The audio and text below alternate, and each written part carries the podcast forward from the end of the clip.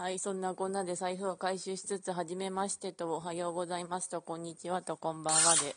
秋月蓮華です。第5回になるんだっけ？語り朝からやってたのはいいんだけれど、途中で電話入っちゃったから止まって、ということでお昼にもう一回です。今日のテーマが文豪とアルケミストについて語るなんですけど、ツイッターの投票で2位だったからですね。明日がヒプノシスマイクになって、明後日は被災したことについてでも語ろうかとは思います。そんな感じで。で、文豪とアルケミストですが、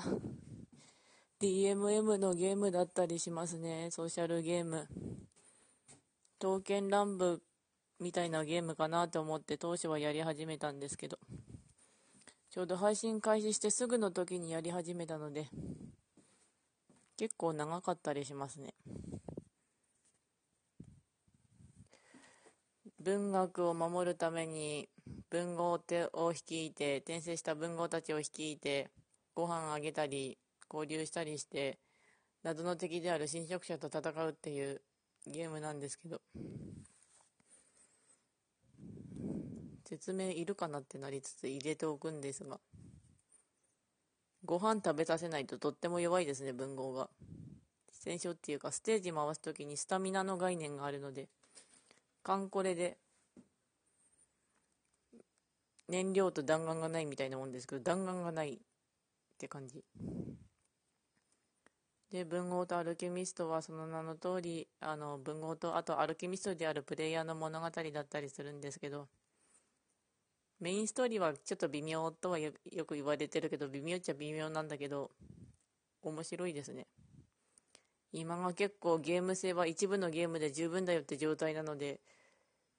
自動選手をつけてくれたのがものすごくありがたいです。何せ適当に潜らせておけば、すごい稼いでくれるから、あの、私淡々と作業するのが得意というか、そっちの方が楽なので、回してる感じですね。で、文豪とアルケミストは、パラレルワールドの日本で、図書館勤務の師匠ちゃんが、館長とか猫とか赤と青とかというノンプレイヤーキャラクターと囲まれつつ、個性的な文豪たちとって話ですが、一押しが、いぶせますじですね。声が竹内さんで、ケイローンとかやってる人、アポクリファで。あとはシンデレラの竹内さんで。声がいいんですよ。あと見た目がすごいいいおっさんなので、武器も体験がかっこいいので、あ、文アルはそのまま本人たちが持ってる著書が武器になってるんですけど、それは後で言いつつ、マスジはすごい体験でがかっこよくて、あと、この杯を受けてくれの。彼が翻訳した有名なあの漢詩を言いながら戦ってくれるんですね。敵ぶっ倒してくれます。はい。あれがとてもいい。いつの間にか沼に落ちてたんですよね。今はちょっと出ませんけど限定キャラクターなんで。あとは推しだと芥川龍之介とかも見た目好っていうか声がいいなって言うんだけどそんなこんなで。武器の方は剣と弓と銃と鞭とあって剣が純文学剣っていうか刃か。が純文学。弓が自然主義。銃が鹿同様。鞭が大衆文学って作者の傾向によって分かれてますね。でもいつか島父村とかで銃とか持ってくんねえかなとか思ってますけど。彼氏も書いてたから。で好きなのは徳田修正とかも好きなんですけど徳田修正がきっかけというか文豪とアルケミストを始めた時にプロローグが右下ぐらいにあったんですけど右上だったかまああって、すっ飛ばしてやったら、初期文豪の小田作之助の他に徳田修正がいて、あ、すごいこれ文豪のゲームだって改めて思ったんですけどね。中世は、うちの地元が石川なんですけど、金沢三文豪で、昔の地元新聞の泉鏡花徳田修正室生再生って言って名前だけは覚えたんですよね名前だけは修正の方はとても地味で弓で初期の頃からの文豪をそのまま使い回すというのが私なので最強のトップの一人ですね今すごいレベル鍛えたのがつかだっただら回して鍛えたのがその初期文豪の小田作之助彼二刀流なんですけどナイフの関西弁三つ編み声が小野坂さん小野坂さんでよかったねうん多分あの桃城とあと無双の長雲の人で。で修正とあと正岡式声が白石さん。で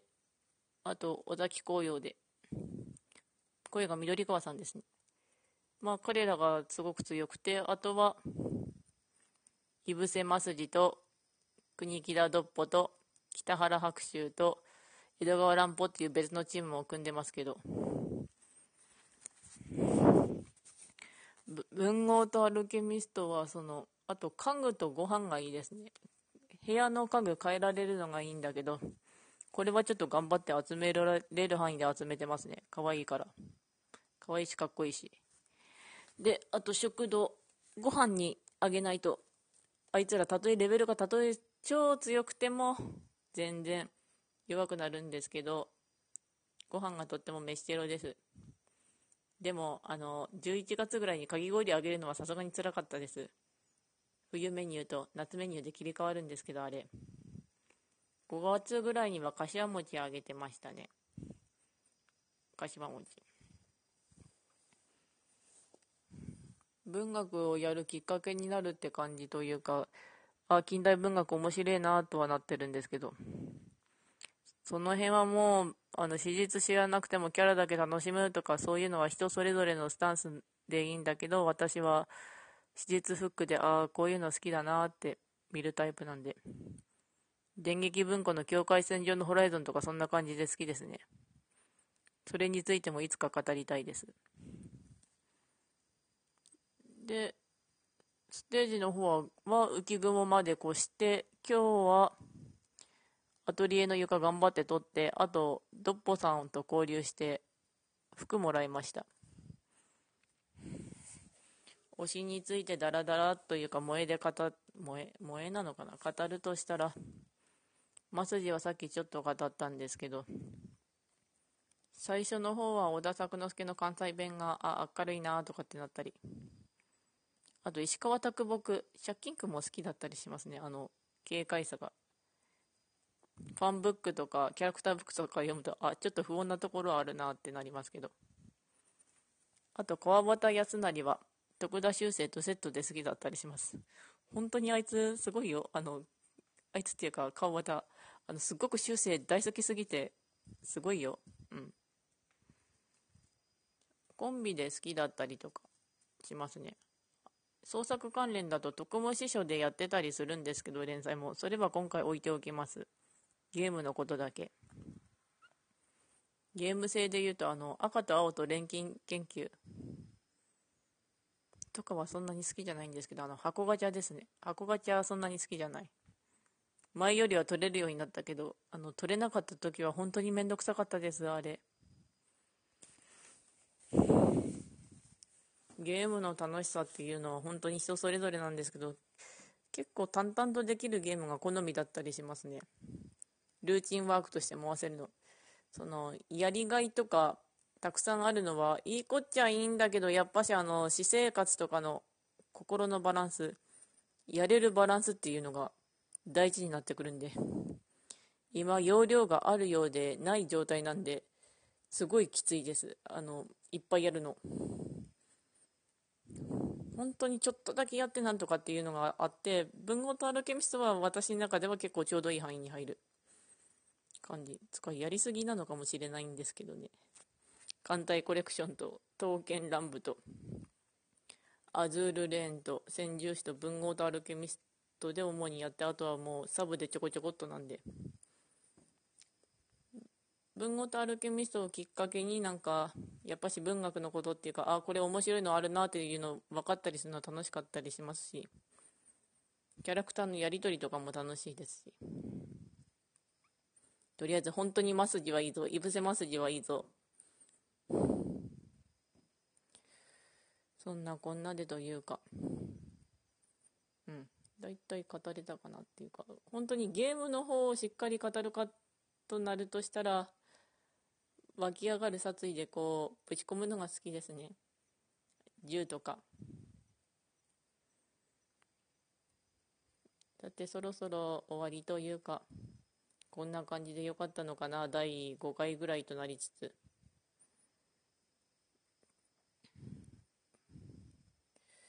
そんなこんなでばっかしだけどとりあえず文豪とアルキミストはゲームの重さは何とかしてほしいです。本当にあれ、あの、久してる時になんとか、伊藤達夫の転生と、錬金研究は頑張ったんだけど、本当にスマホでやるとゲームが重かった。大変重かった。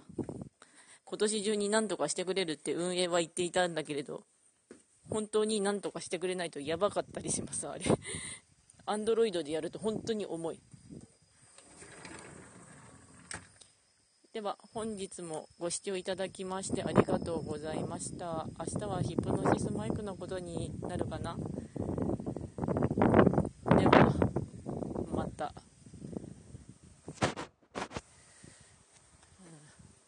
うん、うん、今日ちょっと涼しい